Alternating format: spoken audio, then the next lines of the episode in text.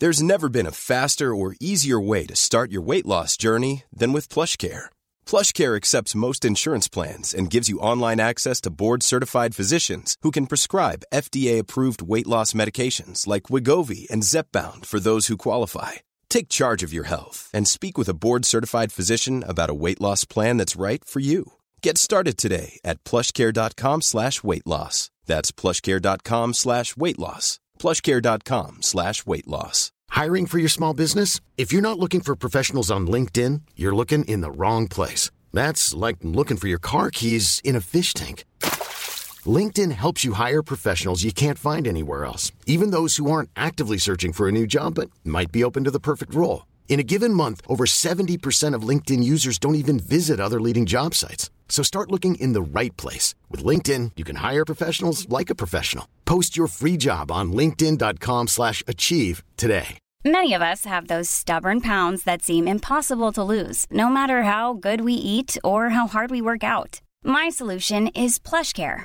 PlushCare is a leading telehealth provider with doctors who are there for you day and night to partner with you in your weight loss journey. They can prescribe FDA-approved weight loss medications like Wegovy and Zepbound for those who qualify. Plus, they accept most insurance plans. To get started, visit plushcare.com slash weight loss. That's plushcare.com slash weight loss.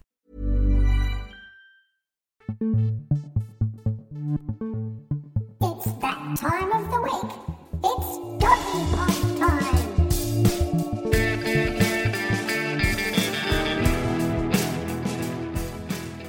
Everyone, and welcome back to the Doggy Pod. I'm producer Stephen Peters here with. Well, as you can see, uh, listeners, I'm in my scrubs, straight from the clinic, Dr. Rob Zammit. And this is a very special episode because Yeah, it's special, all right. We're going to talk about dog shows. This is the dog show episode. and you're going to hear some crazy, juicy stuff that happens at some of the biggest dog shows in the country and around the world. Yeah, I've been a dog judge and a competitor at many dog shows, so I'm going to spill the beans on the tricks of the trade. I've been all around the world with dog shows and enjoy it. Juicy, juicy. You'll laugh, you'll cry, and but most importantly, you'll also learn a few things about looking after your own dog, even if it's just a mutt. But first, um, what happened at the clinic this week, Rob? Busy as always, I'm guessing. We are always, COVID has not put a, a dampener on people looking after their animals, which is great. And Well, nor should it really. No, and uh, look, I've, but one of the things that I went looking for was a bit of research that I'd heard about, and I found it. I have a client that comes in, and this lady does dog obedience, a lot of dog obedience. And with dog obedience, you know, I've always been taught, oh, just give single words, just say, you know, drop, sit. Now, don't talk to your dog too much. I've never been one to believe that, and I don't know why. I just I like to do other things and talk to them, even show them things. This lady is a top trainer. She's always talking to her dogs, you know, having absolute full conversations with them. Research has recently come out to show that dogs understand and prefer people talking to them. They don't like just the single command.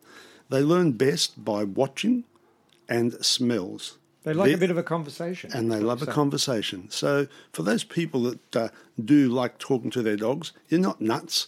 In fact, when I when you go for a walk, if you're talking to your dog, it's less likely to be pulling out in front of you because it's coming back to you, and you know, you're the point of interest. The dog's a point of interest with you because they can hear your voice. You're talking, discussing things with you. People that are, walking, watching you, think you're crazy, but your dog doesn't, and that's what matters. So talk to your dogs a lot more. You'll find the interaction is quite good for them and it'll be a lot better for you too. So, for all those behaviourists that like to lay the dog on the lounge and just talk to it in single words, uh, it doesn't work. It's not as effective as an owner having a real conversation with a dog. This research is you know, done and it's a published paper on how the dog's brain functions, and they fun- function with uh, voice and with sentences much like we do it was really interesting because they did all sorts of MRIs to watch to see how dogs work and how they, they function with all sorts of smells, etc. And conversations were better for them than just single word commands.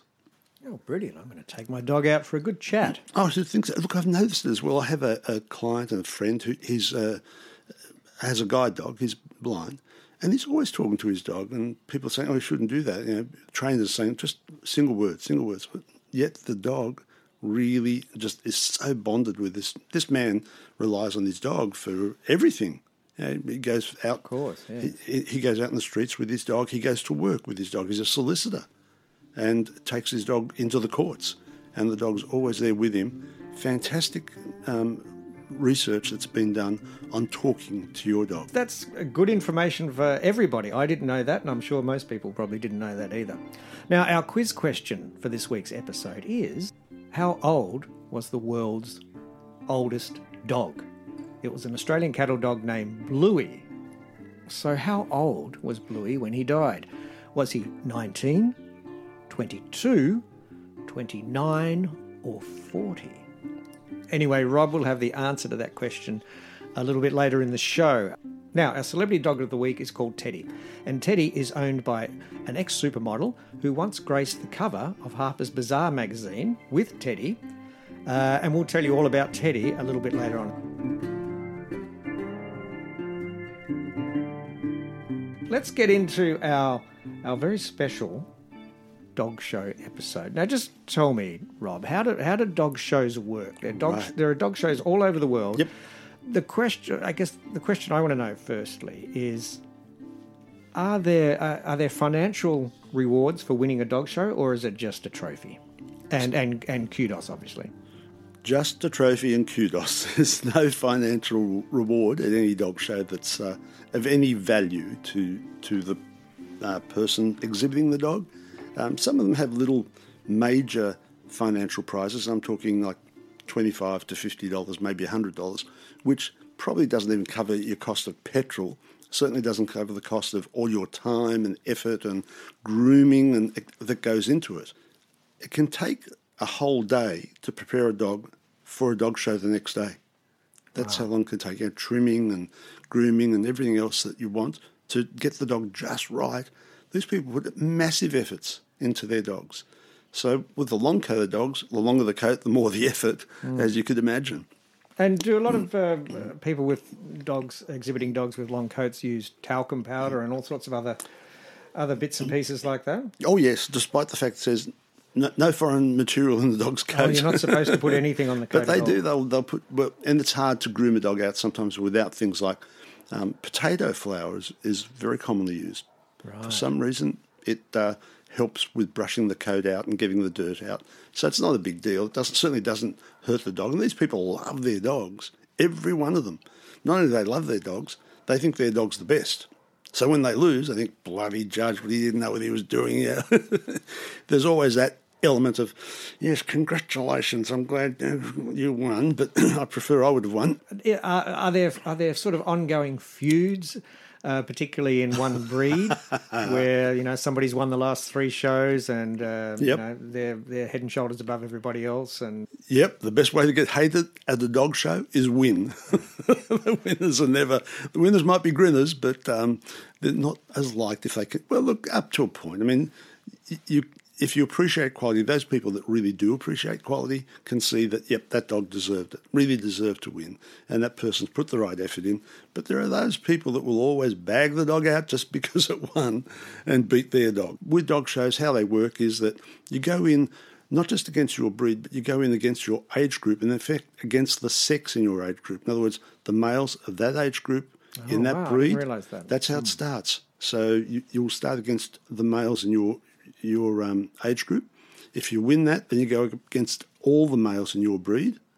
If you win that, then you go against the best female that's been selected. If you win that, then you go against the group. And there are various groups. They- vary around the world, the groups, but basically there's the little dogs. Called toys. They're not toys. They're dogs, but they're the little dogs. Um, then you've got the terriers. You know, lots of those we know about Staffordshire Bull Terriers and Wire-haired Fox Terriers and all those all those other terriers. Um, th- there's gun dogs, which are dogs that work out in the field, hunting type dogs. German Short-haired Pointers, Labradors, of course, and lots of other breeds like that. Um, the hounds, greyhounds, Afghan hounds. So you go into, into your group. If you win your group, then you go against all the other group winners and you win the ultimate prize, best in show. So That's the besting big show one. is yeah. That's that's you you've just beaten every dog there is Yeah, in that on that day. on that day. Yeah. and sometimes some dog shows go for longer than one day. There's so many, like Westminster goes on for quite some time, you know, quite a long show. Crufts, of course, another show that goes on for over a week usually. Uh, we have our own Royal Easter shows here that, uh, or sorry, the Royal Easter show is the one in Sydney, but we have royal shows that do go on for some days. And there's my dog barking, saying, "Take me, take me! I'm the best! I'm the best!" It sounds like there's a dog fight happening right outside. And so this is what happens when you record your podcast at Dr. Rob's clinic. Um, if it wasn't for those damn dogs, um, it would sound quite nice. But anyway, we can uh, we can live with that. I'm sure people love that. Now, there is a question I know everybody wants the answer to, but it's probably embarrassed to ask, and that is, you know, uh, the worst thing I guess your dog could do would be to decide to go to the toilet whilst it's prancing around the ring trying to impress the judges. what Yeah, What are the not a good tricks to stop your dog doing that? Um, I guess knowing your dog, if you feed in the morning, it's likely it's going to go to the toilet during the day. If you feed at night, usually they go to the toilet that morning before you uh, go to the show. So you let them out and make sure they do it. But there are other little tricks um, used a lot in uh, different areas. Would you believe a matchstick? Oh, I don't know. I don't know. I don't know if I want to know what you do with the matchstick. You put a little bit of lubricant on the matchstick. You put it just into the bottom of the dog. I had a feeling that's what you're going Yeah, do. and you walk the dog, and the dog wants to. Oh, what's there? I want to push, and that makes them go to the toilet. So yeah, there are ways of uh, making them go to the toilet before they go in. That, that's rather used clever. by some people. It doesn't hurt the dog. It's just it feels that discomfort. There's Yeah. something there. It says, "Oh, I want to get it out." They push, and everything comes out. Good. I'm ready to go to the dog show. I guess for most of us, we, we think that people who exhibit their dogs, and I know this is not true, uh, are all just a little bit crazy or a little bit eccentric or or something like that. I, I mean, obviously there are those characters, but I think generally they're all just mums and dads, aren't they? Yeah, they just love it. Yeah, a lot. It's a family sport because it's not just mums and dads. Kids get involved as well. There is in the middle of the day they'll often break for what's called child handlers, and they're broken up into two age groups: a younger group and then a, a slightly older group. But they're all children that get in there and show their ability. And you sh- these kids, they would outshow me. I'll tell you. I'm sure there must have been a full-on couple of dog fights out the back. Uh, where some breeds just, or some dogs just don't get on, Oh, look- despite the fact their owners might be quite okay. It has happened. Um, I have seen that happen in, in the probably years ago, not so much now, because nowadays they're very, very strict on temperament. Temperament is everything. If your dog has bad temperament, it doesn't matter how good it looks, it's out. So you're a judge as well as um, showing your own dogs. Mm-hmm. As a judge, what's the worst thing that someone could do whilst they're parading their dog in front of you? What's what's the worst thing that could happen that would be a major loss of points for that person and their dog? If they are in any way, you know, the dog mightn't be performing, and I don't mind. Dogs, are, they're not a machine. I don't get worried. People say, "Oh, but it didn't run you know, smoothly." I'm fine. I can assess the dog. I'm not worried about that. If they, in any way, you know, pull the dog along or check the dog or do anything bad to the dog, boom, I kick them out straight away. You come back when you learn how to handle your dog properly. Very rarely have I had to do that. So Very if somebody's rarely. aggressive, uh, openly aggressive to their dog, in any way, shape, or form, I won't accept it. And I don't think any judge would. No person would. okay. So I've walked out with my dog, ready to go. Is there a routine that I that I need to do, or do I just walk in a circle? What's what's No, what's well, expected of me and my dog? Yeah, the, the judge is in charge. Once the animals all come in, all the dogs come in, the judge says, This is your class. The judge then is in charge of the ring. And it's up to the judge. I tell them to run around twice at least. One time to just settle them down, next time so I can have a look at them when they're settled down. Um, and then they will um, line up, stand their dogs up in a particular position so I can assess the dog's conformation. And then each dog comes out to me individually. I run my hands over the dogs to examine them. And then I usually ask them to either run in a triangle so I can see the dog's movement when it's running away from me. I to see how the back legs work. I see the side gait in the triangle, and then the dog runs towards me, and I see the front, how it comes towards me, the elbows and the pasterns, and make sure it's running in, in a good straight line, believe it or not. And you can assess just how good the, the dog goes that way. Um, then they all go back into line, and you'll start sorting them out and then run them again in the circle just to make your final decisions. So, can you tell um, if the dog is having a good time? Oh, straight away. And you know, dogs are not having a good time. Never do well in the show ring because they're they're shy. They're withdrawn. Maybe their tails are even tucked up in you know in between their legs. They're not happy about life. They're not striding out straight away. And those sort of dogs may be good um, family dogs somewhere, but they they won't be showing, and so they'll be retired from the show ring and often not bred from because you want a dog that is gregarious. You want a good family dog, as I say, to be a show dog. So, over the years, you must have seen some really interesting things, some really bad behaviour, I'm guessing. Come on, give us a couple of good stories. Spill the beans. I'll tell you a few funny ones. The, the one of the funniest ones was people have little dogs will often have quite a few to show. Not one or two, but maybe half a dozen or nine or ten. You know. Of different breeds. No, the same breed. Right. They love that breed. Yeah, Chihuahuas, for example. Yeah, it's not going to cost you a lot of money if you own 10 Chihuahuas. And you don't need lots and lots of room. It's not like 10 German Shepherds, for example. And the dogs all get on, as we said. You know, they've got to be good natured dogs.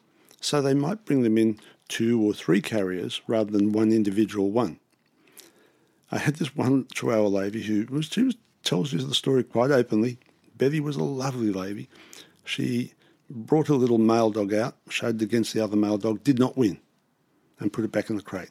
Then she was showing the others. When it came round to showing the female uh, that was running with that particular dog, same age group, I think it was a brother or sister or whatever, she put her hand in, grabbed the dog, put it on the table, showed, it, and it won. It won, and won best of breed in the end. Then she realised, uh oh, I've got the wrong dog as a female. She had the male out, and, and because it, had, it was long coated chihuahua, Oh, that's all no one noticed. she, oh well, it won. So, was she stripped of her rosette? No, she never told anyone, so that was fine. the other thing you're not allowed to do is double handle. double does that hand. Well, say I go along to a dog show and yeah, mum and dad go along to a dog show, and you try to bring the best out of the dog. You want it to be alert and looking up at things, looking up at the judge or looking outside the ring. So one person's in the ring with the dog, the other person's outside the ring, strategically positioned, so the dog's looking at them and looking ah, up, and that's called double handling. People get away with it all the time, but it's not supposed to happen. One person brought a rooster along to a dog show, and they said, "What the hell? what are you doing with the rooster?" Just walking around with the rooster. Apparently, this What, around the back, where all the dogs are? They Yep. put- They put at the show, at the show, yeah. They would eventually they were told, no, you can't do that. You have got to take it away because they, everyone was worried about the poor rooster. He said, but he doesn't mind dogs. In fact, the reason they brought him was he was best friends with the dog, so they were double handling with the rooster. Can So the rooster that? was there to, to calm the dog. Yep, just calm the dog down. So have you have you ever seen um, you know people get into full on arguments out the back? Out the back, out As the in, front. you know, yeah. or- really, Oh, really. yeah. And one of my friends um, was judging in Italy. And the guy in second place was turning it on like, yeah, I should have won, yeah, in, in Italian, of course. And so he said, oh, look, I tell you, maybe I've made a mistake. He said, I'll tell you what I'll do. If you can convince the guy in first place to swap places with you, I'll accept that. He left them two, It- two Italians arguing about who should have been first. He said it was delightful to watch. I can't imagine that ending well. Hello to any Italians who are listening to our. Sì, perché no, davvero. There you go. What what he said. What he said.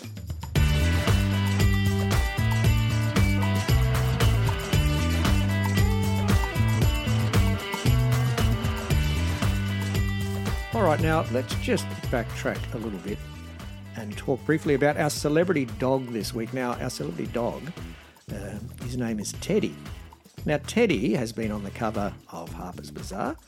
That's because Teddy, well, he was on the cover with his mum, who just happens to be um, supermodel or maybe ex supermodel. I don't know what her status is now, but uh, Australia's own Miranda Kerr. Now, Teddy is a poodle. Is that correct, Rob? Well, I think so. I mean, you, you look at the pictures and you Google peop this picture if you wish, people, and see Teddy, Miranda Kerr's dog. To me, it looks like a miniature poodle. People say, oh, it's not, you know, the hair's not right. That's all grooming. You know, my daughter has a, a crossbred dog that gets groomed like a schnauzer. It has no schnauzer in the door. But I think Teddy is a miniature poodle. How would we know? How could we find that out? Well, there is good news if you want to. And some people have bought this for their dog to find out what it is. A product called Embark, E M B A R K, and it's um, made by um, this, the, the people who have developed this is Cornell University Veterinary School, which are a really fabulous university and fabulous um, uh, research that's done there. Dog DNA to find out what your dog's breed is. So if you do wonder what your dog's breed is, you can get onto that. What do you send off a, a swab or something? Yeah, like that, you, you buy the kit, take the swab, and send it off to them. and cute they'll- idea. they- they- look, there are a lot of these tests about, and I've got to be honest. For me, I've tested them and they don't work. And unfortunately, the one in Australia doesn't work. Hasn't worked for me, at least. Every time we've sent something off. Right. And but this Embark one, we tr- we did test it and it did work. So if you if you Google Embark and you can find out. So this dog, let's assume it is a miniature poodle because that's what it looks like to me. There are three sizes of poodles. Duke, who we spoke about in we didn't Mm, Duke was a about. special guest two weeks ago, I Yeah. think. Yes. He um he was a standard poodle. Normal. The first poodle ever bred was that size. Very tall dog. The one down from that is the miniature, and the small one is the toy. So the miniature is the in between size, and it's a good family dog. They are very very loyal to their owners. Really loyal to their owners.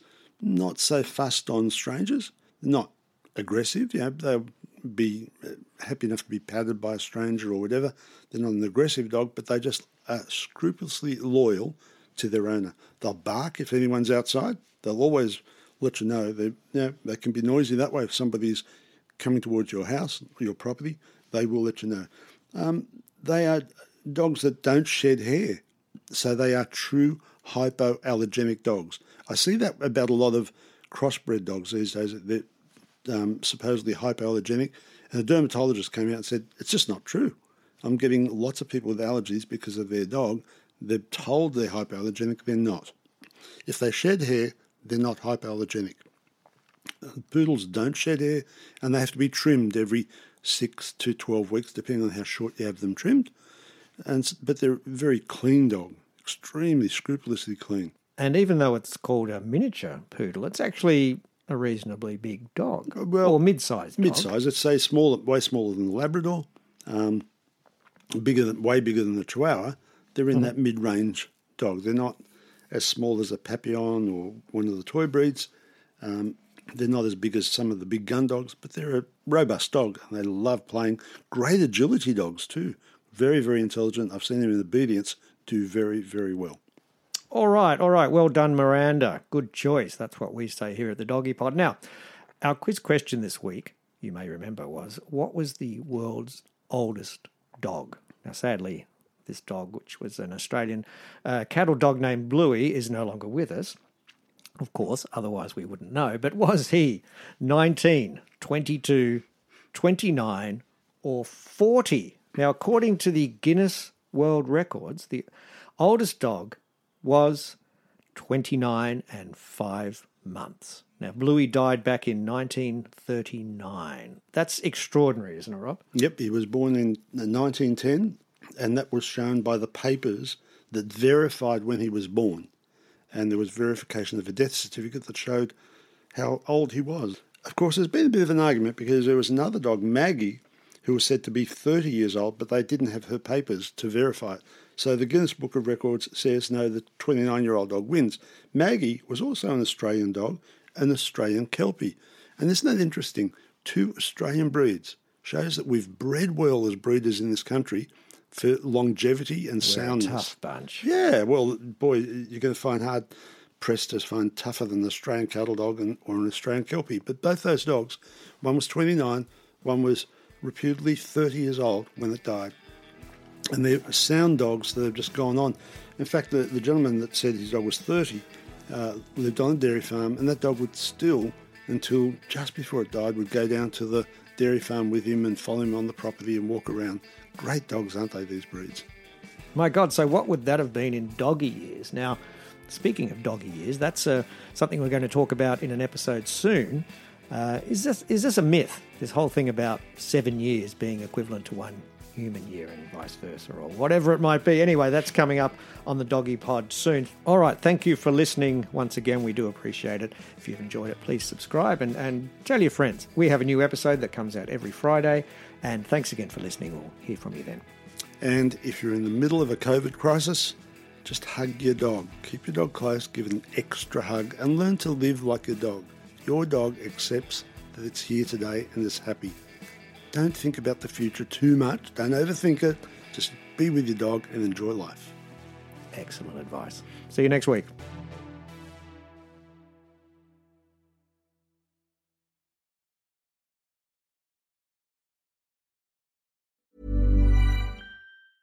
Ever catch yourself eating the same flavorless dinner three days in a row?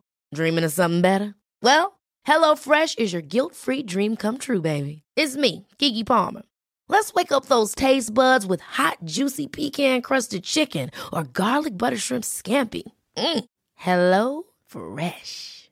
Stop dreaming of all the delicious possibilities and dig in at HelloFresh.com. Let's get this dinner party started. Imagine the softest sheets you've ever felt. Now imagine them getting even softer over time. That's what you'll feel with Boll and Branch's organic cotton sheets. In a recent customer survey, 96% replied that Boll and Branch sheets get softer with every wash. Start getting your best night's sleep in these sheets that get softer and softer for years to come. Try their sheets with a 30-night guarantee. Plus, get 15% off your first order at bollandbranch.com. Code BUTTERY. Exclusions apply. See site for details.